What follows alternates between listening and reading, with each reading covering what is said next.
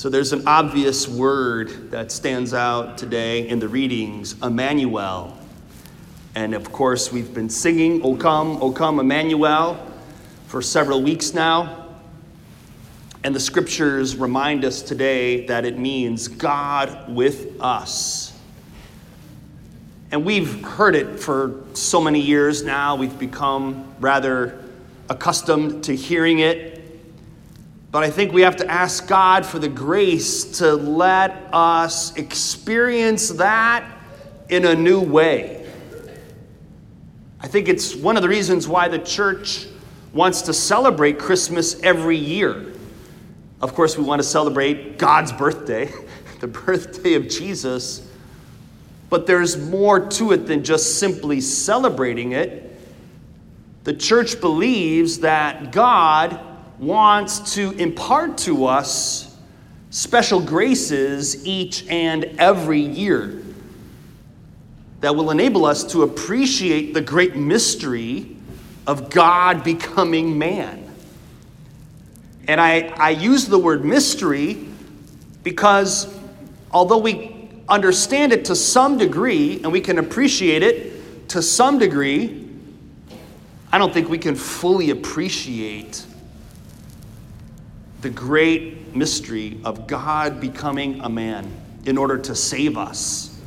And not only did he become a man, but he became a baby.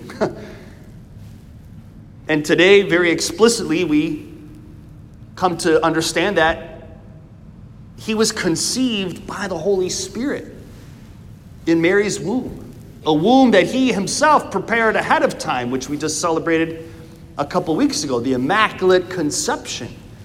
So God had a plan. This was not just happenstance, but He had a very particular plan of action that included Mary and Joseph. And today we get a little glimpse into the mind and the heart of St. Joseph. And I know that you can interpret it different ways. And I liked the commentary before Mass that said Joseph preferred mercy over justice. He was a just man, a righteous man, but in his dealings with this mystery, he was definitely opting for mercy. And I like to think that he was in awe, in such awe of what was happening that he was checking out. like, God, I think you got the wrong guy here. Like, I know that it, would, it, it was just inconceivable for him to think that Mary was unfaithful in some way. And yet, she's obviously pregnant. And isn't it interesting to note that Mary was not saying much? Did you ever think of that? Mary must have just kept the whole thing to herself, not really fully understanding it herself. And figured it was beyond her to try to explain to Joseph.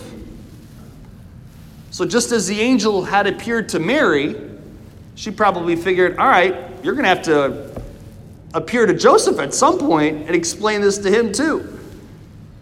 Because he's he's very much involved in this, just like I am. And so God comes to the rescue, as he always does, and sends an angel to explain to Joseph, in his dream even, that look, it's all good here, don't worry.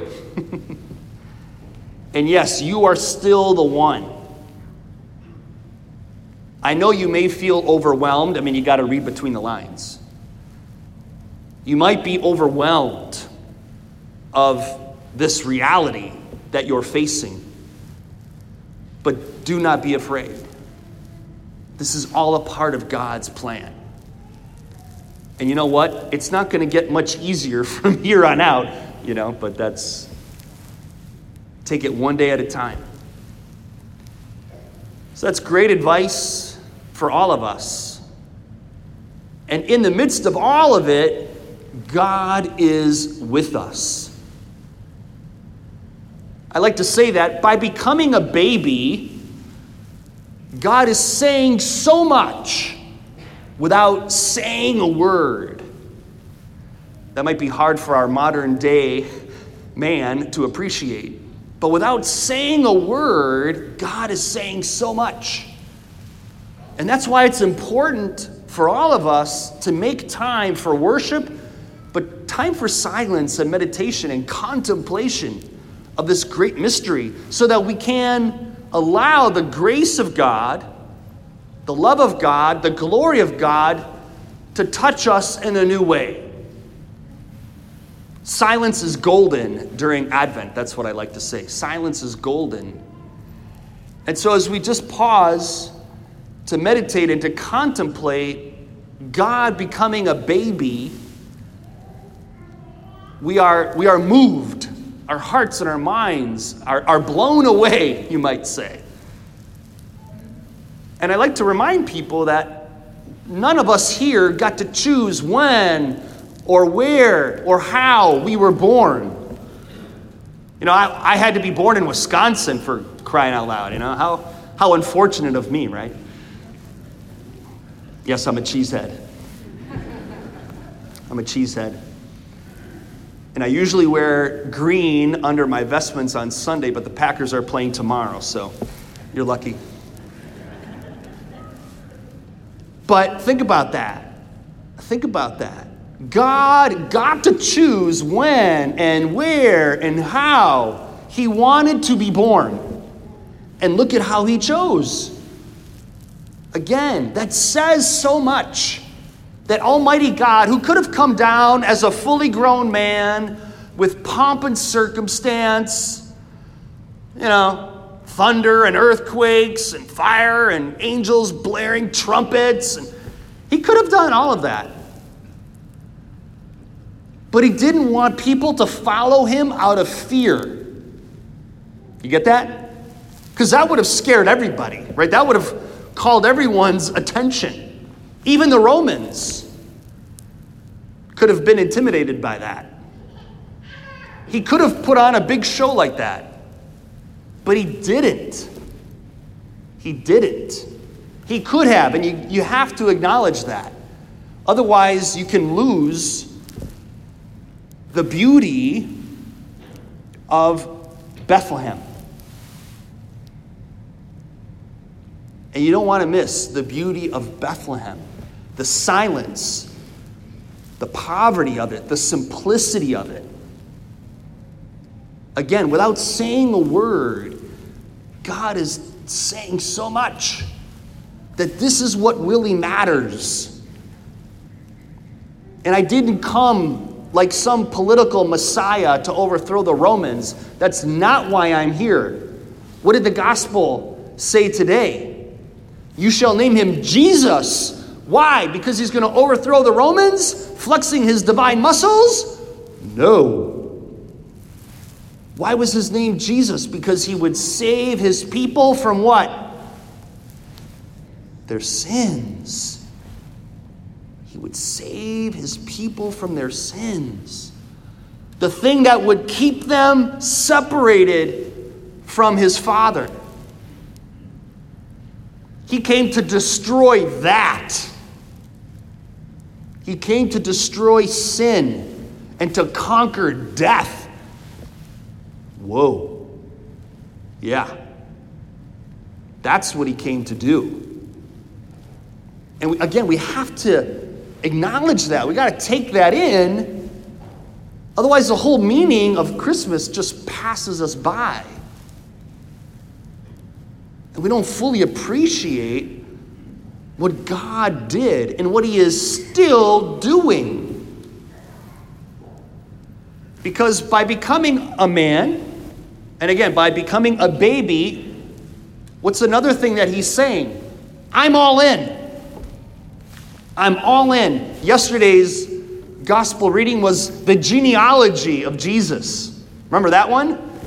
So and so became the father of so and so, who became the father. of, You got all these Zerubbabel and all these funny names, Jehoshaphat, and who are these people? Hezekiah and Obed, and who are all these guys? You know? And then they throw in a few women's names And most of those women are of ill repute or were involved in situations that were less than ideal.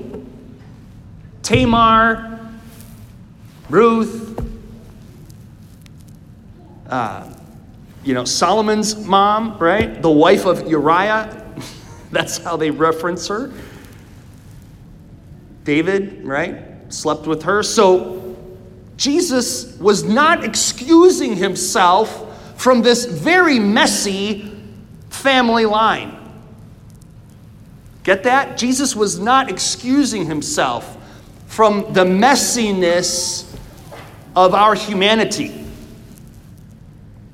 but rather he dove right into it. So much so that he was born in a stable. Doesn't get much messier than that. Right? Again, how symbolic is the stable? It stinks, right? I'm sure Joseph tried to clean it up, but come on, give me a break, right? It had to have stunk. But Jesus, again, was not ashamed of that. So, what does that mean for you and for me? It means he's not ashamed of our mess, he's not ashamed of my sin. But rather, he goes right into it. And he says, Let me clean that up for you. Thank you very much. Let me clean that up. Let me redeem you. Let me heal you. Let me save you. And not only that, but let me glorify you by giving you a share of my spirit, the Holy Spirit, so that you can become a son or a daughter of God. I think it was St. Augustine who said, God became a man so that men and women could become children of God, sons and daughters of God. Amen? So that is what we are. That is who you are. Thanks to what He did for you. Notice you haven't done anything yet, right? This is all God. This is all God doing His thing. So, what do we do? We have to receive it in faith. Receive it in faith. And ponder it in your heart, just like Mary did. Just like Mary did. She received these words, these visitations, and then she pondered them in her heart. She had to believe too. She had to believe too. In fact, Elizabeth said that. That's why she was blessed, because she believed. Blessed are you who believed that what was promised to you by the Lord would be fulfilled. God has made all of us a lot of promises. God has made you and me a lot of promises. Do we believe them? Well, obviously, we do a little bit, at least because we're all here on a Sunday morning. There's obviously a lot of people who still struggle with believing God's promises because they're not here. Right? We all know what this place looks like on Christmas, right? It tends to be a little more crowded, right? If they only knew, if they only knew, right? And if we only could appreciate more and more what God has done for us. Wow. So let's pray for that that grace of awe and wonder at all that God has done and, and, and all that God is doing still. He's still at work in your life, He's still at work in the world. He's only looking for a few receptive hearts, and He's got them here. He's got you here. So believe, like St. Joseph, that you too are called. Each and every one of you are called to participate in God's saving work, His redemptive work. And that'll look different for all of you. Just like it looks a little bit different for me. But nobody is excluded from this. So we're all invited, first and foremost, to friendship with God, to intimacy with God, to be contemplatives in a sense And then to be charismatic, to be evangelizing, to sharing the good news, to be joyful missionary disciples, as we like to say here in Detroit, so that we can unleash the gospel that we have received. So let us entrust ourselves this week in a particular way to Mary and Joseph, to their intercession, and let's walk with them in this last week leading up to Christmas. Let's walk with them in awe and wonder in all that God is doing and has done for us. Emmanuel. Amen.